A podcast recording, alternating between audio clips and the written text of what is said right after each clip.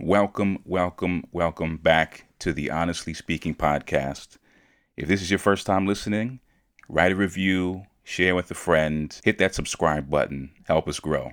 Today in the booth, we got Michael Slaby, uh, who's currently the chief strategist at Harmony Labs, but formerly he was the chief innovation officer for Obama's campaign in twenty twelve. And before that, he was the chief technology officer for Obama's campaign in two thousand eight. Today, we talk about his book, but what we also expand into is what's really underpinning all of the problems of American society and how does tech and media play into that. So listen up and enjoy.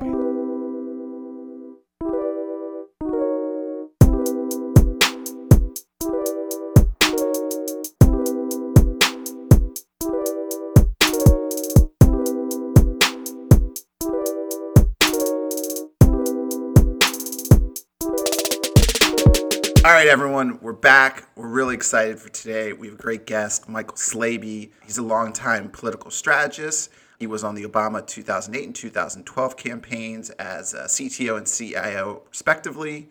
He's currently the chief strategist over at Harmony Labs, uh, and they are all about decoding media's social effects. Uh, it looks like their mission is we envision a world where media systems support healthy, democratic culture and ha- healthy, happy people.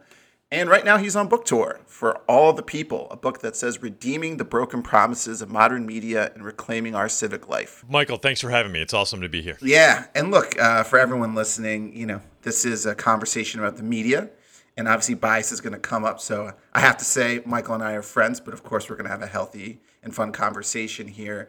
And I think we should just, you know, take it from the top. You know, there's a lot of things I want to talk about, but um, something that I found really interesting when I was reading the book was something uh, called optimism bias, and I was talking about it with Ed on the side, and he was like, oh, it's kind of like the frog on, on the pan when it's too hot, but they don't jump.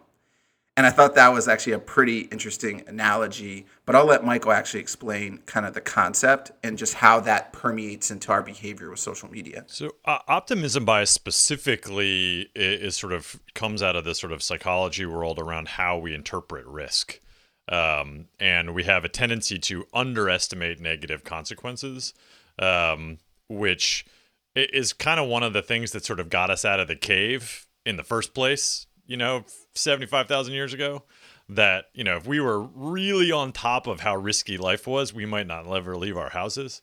And optimism bias is, is, is, is sort of an evolutionary way for humans to sort of stay out in the world and, and stay engaged, um, but it has us underestimating, sort of constantly underestimating negative consequences. It shows up in the media conversation in a in a bunch of relation to bias, uh, particularly around confirmation bias, which is related, which is we tend to believe that things that confirm our beliefs are true, whether our beliefs are true or not, right? Like that that we are looking for validation from the world around us sort of all the time.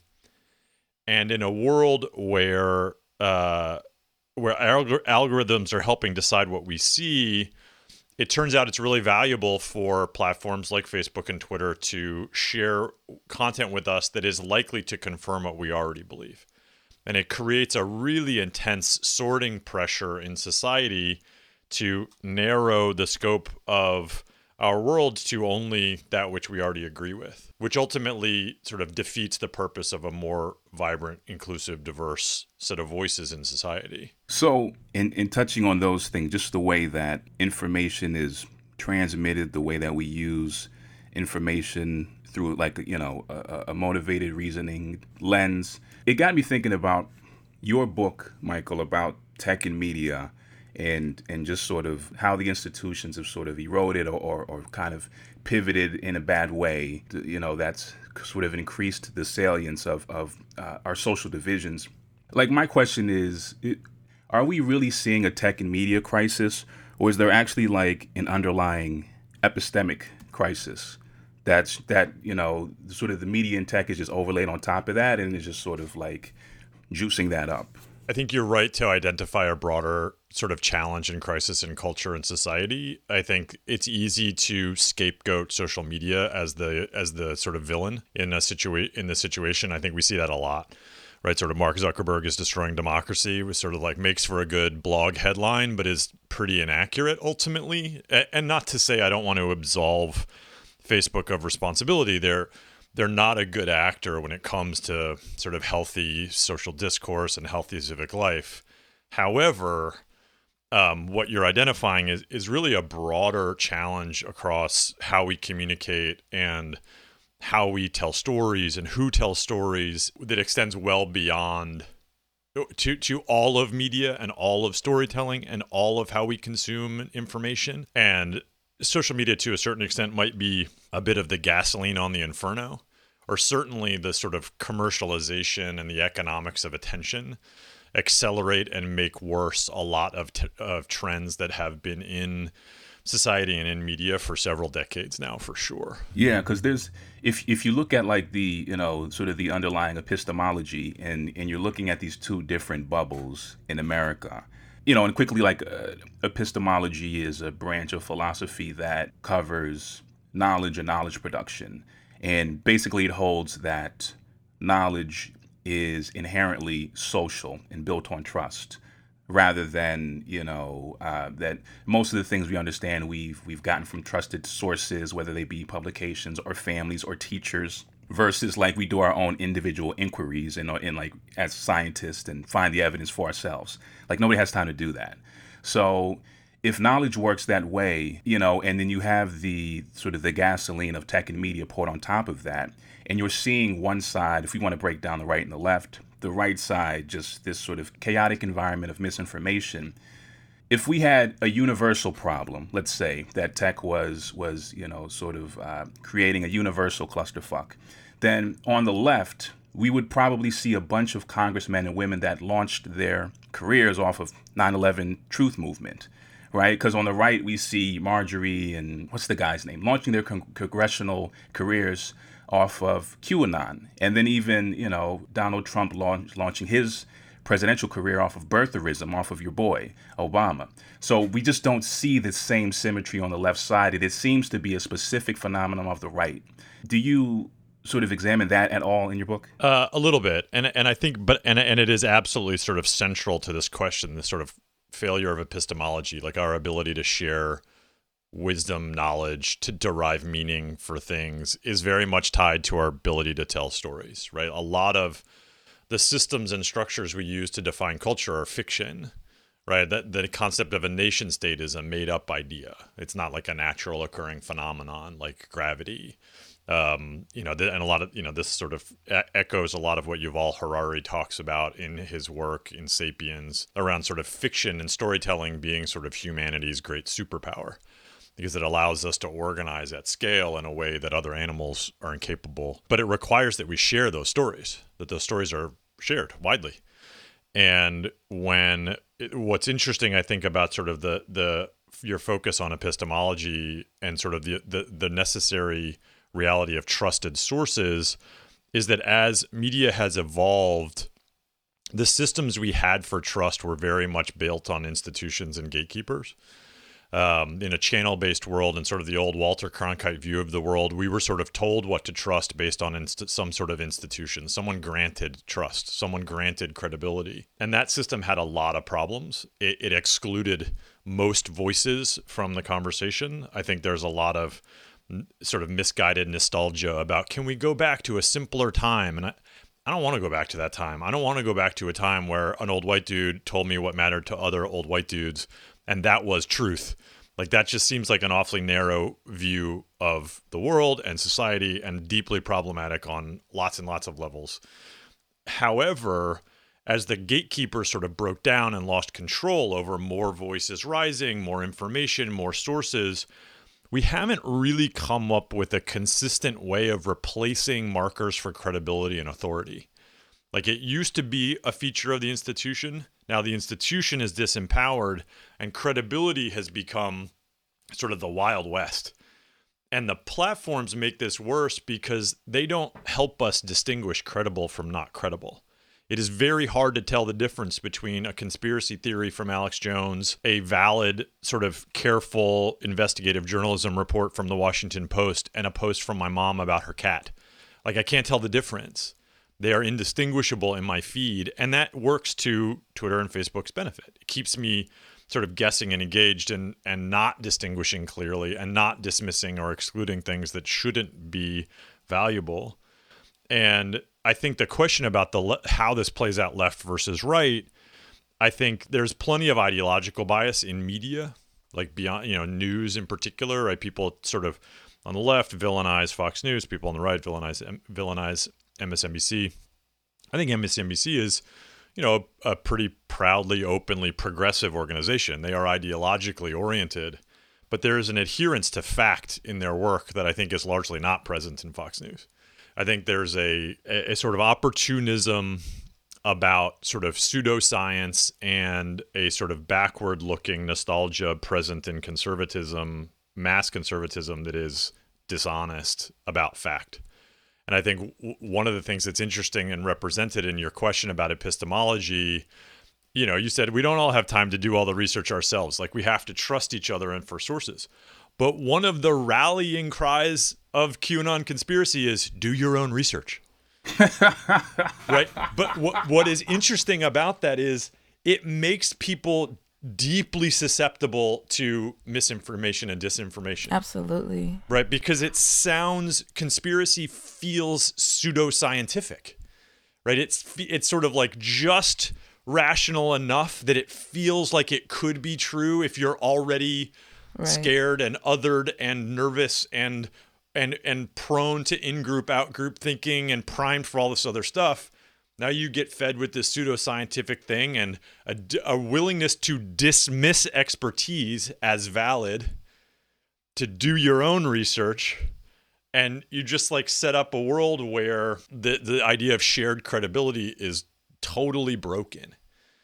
And if you're willing to be opportunistic about that for power, you can be president of the United States, apparently. What do you think is the, what's the consequence on this generation who doesn't know anything different? You know, like we're we're a bit older. We've seen a shift. We've seen a change. What what do you do? You address that in your book, and and what are the implications? I think the generational the generational divide is really interesting because so I'm I'm sort of the tweener generation between Gen X and Millennial. I was born in the late seventies. I didn't have email until high until after high school. So like I.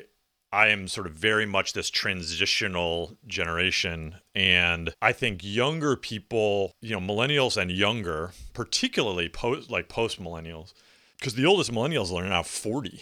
Like they're like in their, like, in you know, they're not that young anymore. anymore. But the sort of Gen Y and Gen Z group, one of the things that's interesting is that they never had an expectation that credibility was going to be shared, ever. They didn't, they never experienced that world. And as a result, I think to a large degree, because they don't expect it, they are as individuals better consumers of information in a lot of ways. They're more mm. skeptical about sources. They ask better questions about where things came from. They're more willing to dismiss things as untrue and untested and unproven, whereas older people tend to expect something like on a news channel to be true. Sure. And I think younger people don't expect that. Now, that has other problems, like how do communities that don't share information sources relate to each other? If we're all being skeptical within our communities, how do those communities bridge? And bridging is like a really interesting question and an important question for us to to sort of identify in an increasingly vibrant, increasingly diverse uh, sort of society where the power of storytelling, right? Who gets to tell stories is an expression of power. And and the ability to tell stories is an expression of power. And that that is more um, distributed is a invariably, in my mind, a good thing for sort of the, the, the, the breadth of perspective and the richness of culture. However, it means we need to find ways to like bridge between groups. And that's tough. Right? In a world where we don't share sources and we don't share models for credibility. Right. And we don't share realities thi- for the yeah, most part. Yeah, we live in, we li- I, I talk about the idea that we sort of, you know, there's this famous uh, political speech by John Edwards in two thousand four called the Two Americas speech. And it was all about America divided by class mostly. and how America was increasingly being experienced in totally different ways by um, these different groups. And I, I think it's sort of an interesting early, sort of relatively early attempt to get at sort of the wild income inequality that's emerged as sort of like the primary uh, feature of American capitalism. But I think what's more likely true is that because the view from our view of the world from our place in the graph is unique, we basically live in three hundred million unique Americas that share geography. And how do we unite? Like, how do how do we create shared community without, you know, we need identity, we need smaller communities to feel safe and to have a sense of belonging and purpose, but we also want to be connected to each other in a in a in a country that has its own story that we share at some level, even if that story is one of debate, even if that story is under debate. Like, there is a, where does that conversation happen? Where is that argument happening? And I don't know that it's happening at all right now. I want to tap in really, really quickly on the Gen Z thing. I just, I just want to, you know, I hear, you know, everyone loves saying how much Gen Z is going to save us, but they always say this about oh, every generation. Oh, I didn't say they were going to save us. Every generation. There is like, okay. In, no, no, no. Oh, I didn't think you said that. But I, that's that, that's just, you know, the popular consensus. And I would say that while, yes, they are very cautious of T V because, quite frankly, they didn't grow up on T V. They grew up on Netflix and everything else. It's just like transcended to a different thing. So our parents or folks we know might be going to the traditional C N N or something for their news.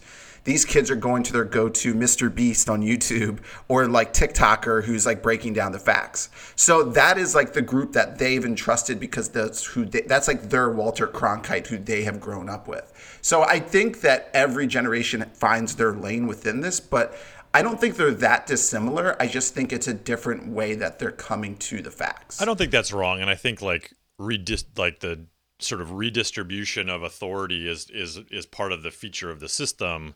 I think one of the things that what you just identified speak to is who's the credible person, who's the authority breaking down the facts. And one of the one of the features of modern media systems is that authority, just like credibility, doesn't really work the way it used to. We have a tendency to confuse popularity for authority, and that's deeply problematic, right? Just because I I am popular doesn't mean I know anything about anything.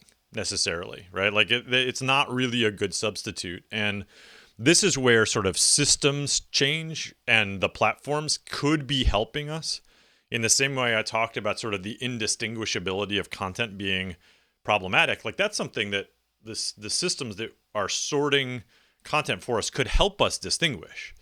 Like if it was in, if they were willing to consider it in their interest to help us be more critical and better understanding, like they could help us distinguish. And the same is true around questions of authority and some of these other pieces is we need systems to help us. We have more content and more information than ever.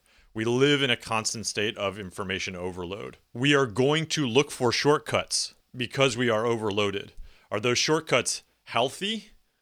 Where we're being helped by systems that are transparent and public about like, hey, this person you're listening to doesn't have a good history of saying credible stuff.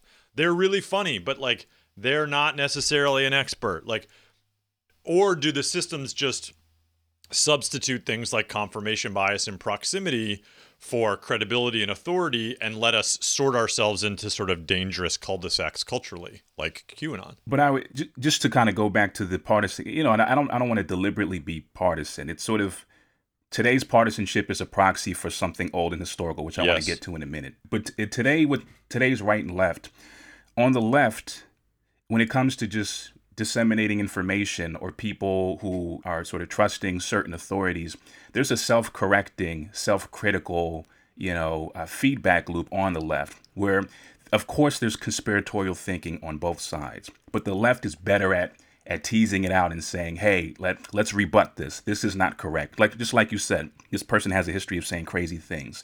So where, you know, it, th- there's more adherence to the scientific method and, and, you know, actual institutions of knowledge on the left, whereas the right is not self-critical at all. They're just unabashedly in pursuit of power. And there's, there's, there's one quote that I wanted to read for y'all. And Rush Limbaugh, I think it was on his radio show in twenty ten said that the four corners of deceit was media, government, academia, and science. He was talking about the left, and he was just telling his listeners who are on the right to completely sever yourself from those things, or perhaps even build parallel parallel institutions of our own, so which we can we can trust, uh, uh, you know, information that that sort of, you know, benefits us and suits us. It's just like the right is just so, it's in a different galaxy from the left. Like, there, I think tech and media absolutely have universal problems across the board, but there just seems to be something specific and unique going on on the right that has no counterpoint on the left in the same way. So I think part of this is, it, it is a grasp for power. I think you're you're correct about that. But I think there's something longer term, more historical at work yes. in, in, in how it plays out right now, which is that we talk about living in a democracy, but we live in a republic. Mm-hmm. That republic has always been a mechanism of minority rule in America. Yeah.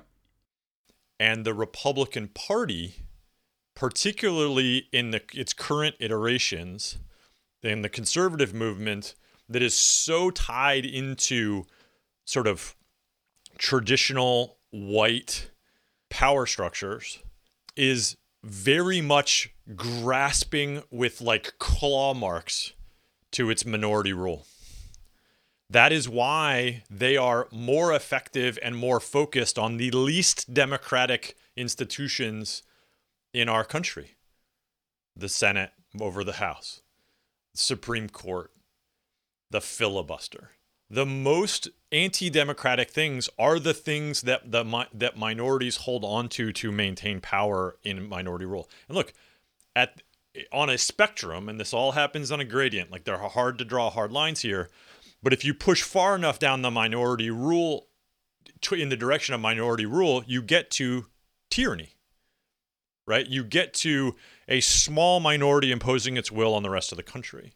Now, the minority versus minority distinctions are are narrower than that right now. Like there are, you know, if we look at like party registration, for instance, most people don't want to be in either party. Right? But generally speaking, over the last several decades, G O P party membership sort of is in the mid to high twenties, and Democratic membership is in the like low thirties. But it's decreasing on the right. And the rise of a more diverse country scares the shit out of people who don't see a path to maintaining power.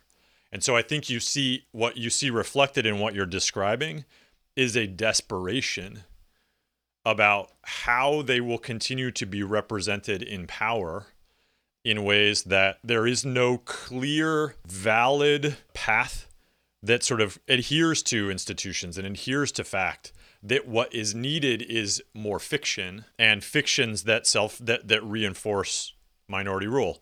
And that's really dangerous. Right, because you end up in a you end up abandoning the things that are supposed to be the shared stories in favor of things that support your reality, and as that reality diverges more and more from what is occurring, it gets more fantastical, and you get more and more sort of susceptible to pseudoscience and conspiracy. And I think there's another thing going on this year that I think is worth injecting in this conversation, because we're talking about like a centuries long sort of evolution of history and sort of mi- sort of minority control in America. And I think, you know, because there's been a debate from the very beginning in the United States about whether the U S was too big and too diverse to be a democracy. But the founders, when the founders were talking about too diverse, what they meant was landed white men in the North are too different from landed white men in the South. They weren't actually talking about diversity. They were talking about this like in, this very narrow distinction in a very narrow band at the top of society being too diverse. If they saw what we were dealing with now, they lost their fucking minds. Right. Right. And, but but what's happening right now in this year is add to all of the pressures we talked about building up over gener- over generations. Add to that the gasoline and the sorting power of algorithms and new media systems, the lack of credibility, the difficulty of shared spaces and shared stories. Now add to that a pandemic. Now add to that the pressure of uh, social isolation and the re- the public health reality that other people are in fact dangerous, to the pressure of in-groups and out-groups, to the pressure of conspiracy. And I think we see a moment in time where conspiracy theories are particularly attractive, where people are desperate for a sense of safety and belonging, and they're getting that from dangerous places because they're not getting it from, importantly, I think in this question is, where are they not getting that from? And one of the answers to, in my opinion, to, to emergent phenomena like conspiracy theories, which are not new, but are sort of more durable and more powerful than ever in QAnon, is if people are getting a sense of safety and belonging and purpose, we need to give that to them somewhere healthier. And this is where I look at the Democratic Party and go, you are failing all of us. Mm. Well, you know, I, I do want to take in, in a little bit of a selfish place here, but like, I, I kind of think that this is a runaway train. uh, and I liked how you talked about informed consent around our monetization in the book. So how, how do we get some of these dollars? If they're, if they're going to be, you know, sure, doing all these different things, you know, how do we partake? Yeah, I mean, look, I think the economics of how information works are fundamental to understanding the incentives at work and what why why these things aren't working for us. Like, one of the central points I try to make in the book is that if you feel like the world is dysfunctional and you feel disconnected from other people and like things are a mess, you are not wrong and it is not your fault. Like, there are huge systems and economies working against you feeling healthy or informed and making the world more dysfunctional. And I think, you know, the economics are interesting because one of the things we see with the rise of social platforms as sort of the mechanisms, primary mechanisms of discovery and distribution of information, is that they have disintermediated all, almost all of the revenue in the media system, right? Like, it used to, it, it used to be distributed amongst publishers and, and creators, Uh, more than it is now. Now it's like all about sort of disco- like this discovery layer is where all the money happens. And what's interesting about that is we we're the inventory they sell, right? Like, our attention is what they're selling. Our attention and behavior is what they're selling to advertisers. We are the inventory. We are a fundamental building block of their supply chain, but we are not compensated for that. And part of the reason why these companies are so profitable is because they don't have to pay for their inventory. They don't have to pay their supply chain. The costs of their supply chain are borne by others. And so what about multi-party data transactions? What about when a company uses our information or our attention to generate revenue for themselves by, by selling advertisements? Why don't we get a part of that? And they could do the math, right? Like, it's not, it's not like this is too hard, is they just don't want to share, right? Because they're companies. They're trying to maximize profit. If they, the, the value exchange they think they're giving us is, well, you get access to Facebook and your friends, so that's your value exchange while we make a trillion dollars over here. I just think that's a little uneven, right? Like, I'm not saying that Facebook has to become a nonprofit. Like, they can stay a for-profit company. I just, I think like their incentives and my incentives are likely to be more productively aligned if we are included in their economics. I also think they're likely to be a healthier company in a lot of dimensions if that if that is true. You know, so I think this question about sort of like us being included, being sort of compensated for our data in ways that are sort of more aligned with the actual value is is also a mechanism of starting to like get at the economic inequality that is sort of built into these sort of network-based, hyper-scalable businesses. That, you know, again, part of the reason why they're so profitable is they just don't have to pay for their whole they don't have to pay for their whole supply chain. That's every single company, Walmart, Amazon. It's all just at some point someone's being exploited. It doesn't mean they can't still make a ton of money. Now we're edging into the sort of question about, is capitalism inherently exploitative? Right. Let's get into that. I think the answer is probably yes. Right. Like, like I, I just don't I, I don't know that T L D R. You know, it, yes. Yeah. T, yeah. T L D R. Yes. Uh, I think it isn't. You think it isn't? I think it is. Okay. I think that capitalism is, Michael, a couple episodes ago, we were talking about Marxism. Uh, I'm not going to go into all of that, but a lot of the pushback against capitalism traces back to a Marxist analysis. But I'm more on the Robert Reich school of thought. Now, he, he has like a Netflix documentary called Saving Capitalism. And I'm like, oh, you know, what is this? But he's echoed again. Capitalism as an economic system isn't inherently anything. It isn't inherently good or it isn't inherently bad. It is the way that you write the rules for capitalism in within a society. If you compare America, who has a very dicey history, which you, you know, uh, so nicely sort of laid out for us, Michael. Dicey is such a kind way of saying that. That's so, exactly. gener- that's so generous. So, you know, a dicey um, history in its relationship with labor and occupations. Uh, sure. But if you look at other countries, even just today, every single other country practices capitalism in some form or fashion, but they all sort of write the rules a little bit differently. If you define capitalism just as a system where ownership of private property with the free exchange of goods and services, right? And where private ownership over the mode of production rather than the state owning it, right? All other countries practice it in some form or fashion to some degree. And yet they don't have the same kind of inequality that America has. Mm-hmm. So is capitalism actually the our historical independent variable driving everything, where it's just completely perverting everything? Or is our history of minority rule and caste, quite frankly, uh, the independent variable of which capitalism is a dependent variable and is being perverted because of our particular history of slavery, labor, and occupation? I think that capitalism in some other historical context could be completely fine. And there can be a powerful countervailing force that is checking capitalism. In fact, we've even seen it in this country with the New Deal. The New Deal came in to basically rebut just unbounded capitalism and create somewhat of sort of a mixed economy in that, you know, there was the creation of federally chartered unions, you know, unemployment insurance, minimum wage, and a, a huge marginal tax rate of like ninety something percent or something. Mm-hmm. Capitalists in, in, in the time of, of F D R's administration hated F D R and they hated the New Deal policies and they thought that they were socialist and anti-capitalist. But yet it produced the greatest generation and the largest social mobility in American history. So in that world... So like, did World War Two.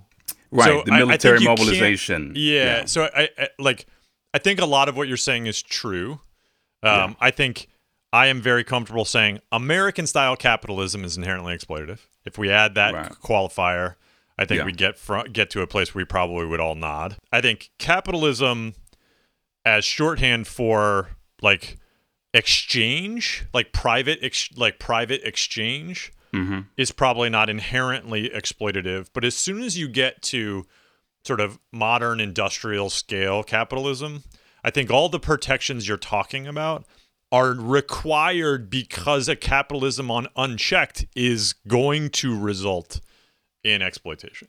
That like, you are correct that there is this like huge, var- huge variance of like, what are the controls and like, what are the rules that we're putting on this and how are we, how are we thinking about this?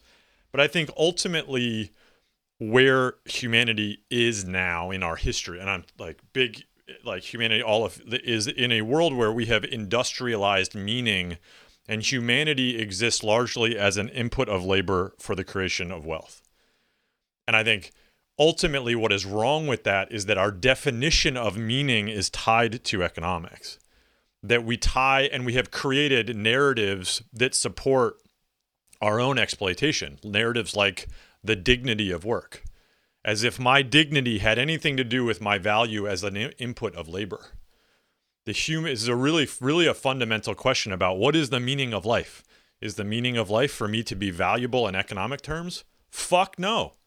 Like, I just don't buy it. I don't believe it. I think it is a lie that we have like really, really bought into, particularly in American culture. But when we talk about like quote unquote transformative economics, like universal basic income or a wealth tax, what we are talking about is making a cruel system slightly less cruel or making being a robber baron slightly more expensive. We aren't actually talking about transforming the nature or the shape of the economy. We're just trying to make it like slightly more palatable. And I don't think that's real transformation. So this is where like, I, I think we can do things to make it more healthier and more fair if we are committed to the idea of my survival being tied to my willingness to work, But I'm not sure that that's assumption, that assumption needs to hold. But I think that that language that you laid out, which I completely agree with, is more contemporary, though. I think it is more, you well, know. I just think it's re- really old. I think it's pre. I think it's like ten thousand years old, and we forgot. So if if we if we disentangle, you know, tying labor to worth or occupation, that predates capitalism as well.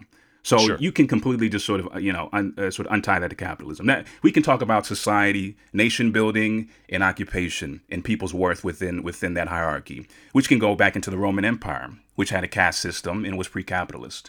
So I, I agree with that kind of language, but I, I would I would love to untangle it from capitalism. In that, in America is completely that right now, and it, it is intersecting with capitalism, absolutely. But I think with, with us here, and I, you know, I talked about the New Deal and everything, and you're one hundred percent right. Without the, the, the boom of World War Two, working with the New Deal, we don't get the booming economy in the in the Greatest Generation, and, right? And, and I, I only brought that up to say that a lot of people, and I, I don't know I would go this far, but w- would would be op- would openly say that that capitalism requires war. Oh, that's it. That those things are tied together. Oh, I love this, Michael. I actually, okay, so, all right, all right. Okay, I want to, oh, man. Nobody so knew good. This was going to be an I, economics and history seminar. See? Listen, hey, this isn't right. your regular book tour, baby. Okay, so let's, all right, this is. What's a book tour? That's I'm in, that is I'm in my what living is, room. Is, that is true. Um, so, so the war thing, okay, so just, just a quick aside on that. And I always want to get back to, to a quick uh, aside I mean, on war. A quick, that's a good sen- yeah. that's a good sentence for a Thursday morning. So have you, have you heard of um, uh, uh, Joseph uh, Schumpeter? He's this sort of Aust- yes. uh, Austrian. Okay, so he he wrote a creative, really good, creative destruction. Creative destruction, right? And he wrote a essay that I think was before you know getting really into creative destruction about the sociology of imperialism, and he talks about how inherent war and the military class, you know, sort of the, the military nobility uh, was sort of inherent to creating war and expanding, you know, nation states kind of thing, right? And he talks about that in sort of a pre-capitalist. He actually, he's using that to rebut the point that you're making, tying war to to to, to capitalism. I mean, that's a longer thing, but we could talk about that. But I, I, you know, that's sort of one source I would cite to address what you were just saying right there. But with America and sort of the the undoing of the New Deal society, Fair Deal society, the Great Society, I think you can point to the beginning of that happening with Reagan. And I don't think yes. that Reagan and Reaganomics, I don't think that he rises. I'm going to give you a pearl here. Yeah? Hold, give me one second. Give me one second.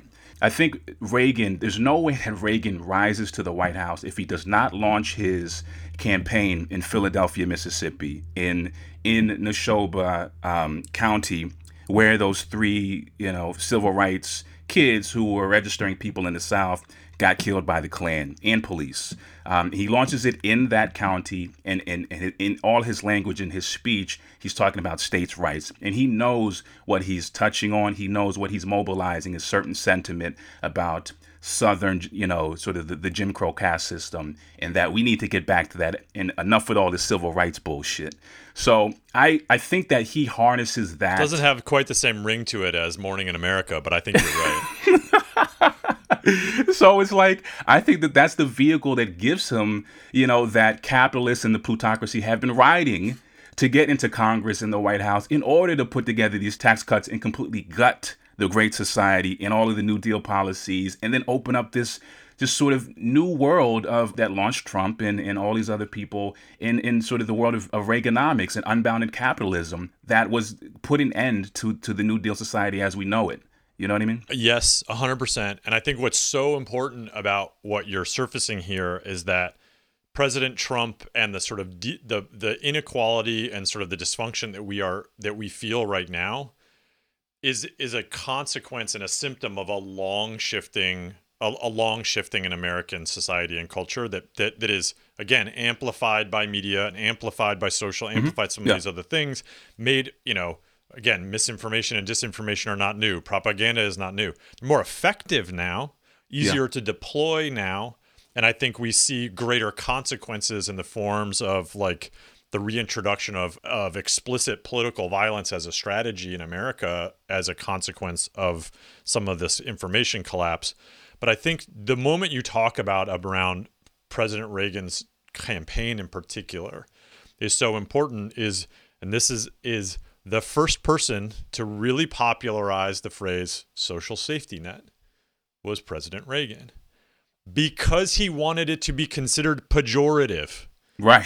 He wanted it to cons- be considered not not as something, not as a moral covenant that we that we embrace as a way of taking care of each other and ensuring our collective success, but it, that that if you need help, you failed. Exactly. You are an American failure if you need to take advantage of a social safety net. It's catching you because you fell. Right. The, it shifts the entire the entire conversation about investing in citizens from ensuring success to protecting against failure, and that it sort of intro- reintroduces what is ultimately sort of an old narrative about sort of self-reliance and independence and libertarian, this like sort of libertarian streak that is sort of present yeah. in American culture all the way back to like Manifest Destiny and yeah. colonization. Cowboys. That, that is ultimately really well reflected in the like wildly out of control inequality and sort of corruption that defines like our current political economy and economy economy. Yeah. And it did start then, and it is still going. I think it's where the conversation about, when I talked about things like the wealth tax and U B I, which I think are in and of themselves interesting policy ideas, mm-hmm. but they accept too much of the premise that like right. the system we are working can be like tweaked around the edges. Like that we consider those things transformative is part of the problem. We have swallowed the lure that like the base case is, oh no, you should be fine and pull yourself up by your bootstraps on your own. You shouldn't need a social safety net because you won't fail because you're an American. It's just like a fucking fallacy. It is. Like the idea that we are have ever been self-reliant is also not true. It's complete bullshit. Like humans are humans don't survive on their own. Like community is how humans survive. Humans are bad at being animals. Otherwise, we are snacks for other things. Right? Like community and our ability to sort of build together into these larger group, larger working groups is how humans survive. So this, the whole myth, the whole, the concept of self-reliance has always been a lie. And I think that leads us up to these other lies. And I would put the dignity of work in the same category as something that ex- it forces us to accept exploitation as like a, a source of meaning, so that we keep working the way we are required to work, or the economy doesn't work because we have our, our economy is predicated that it has to grow or we're or it's collapsing, and it, there is no there is no equilibrium. There is no, even in the sort of basics of sort of modern economics on the micro side is the principle of non-satiety, which is more is never bad. Like it just doesn't even feel spiritually accurate. But our economy is built on that kind of consumption, and it requires certain behaviors from us. And, you know, to sort of bring it back around to sort of like this sort of civic dysfunction that we're in, I, I, I agree with you that we are seeing sort of like President Trump was sort of an inevitability in this progression. And to Michael's point about being a runaway train, I think we are, we now have so much momentum made worse by the sorting and the algorithms of information and the lack of truth and trust, that if we're not actively working to to like slow down that train and change the nature of that train, we are headed for the waterfall, or we are headed off the track, whatever the metaphor. I mean, I got too many metaphors going now. I can't, can't tell what I'm supposed to say. But like that we have to be actively working to reclaim this conversation. Why I'm optimistic about that is I think it's these systems are not broken. They're working as they were designed, which means they can be redesigned. Right? Like we're not just saying, well, we're screwed unless we turn off gravity. Like that's not what we're saying. Like what we're saying is this thing that we created that is exploiting us needs to be changed. Okay. Let's do that. Let's have that conversation. Let's talk about what we need from these systems. Let's start trying our best to change our own behavior.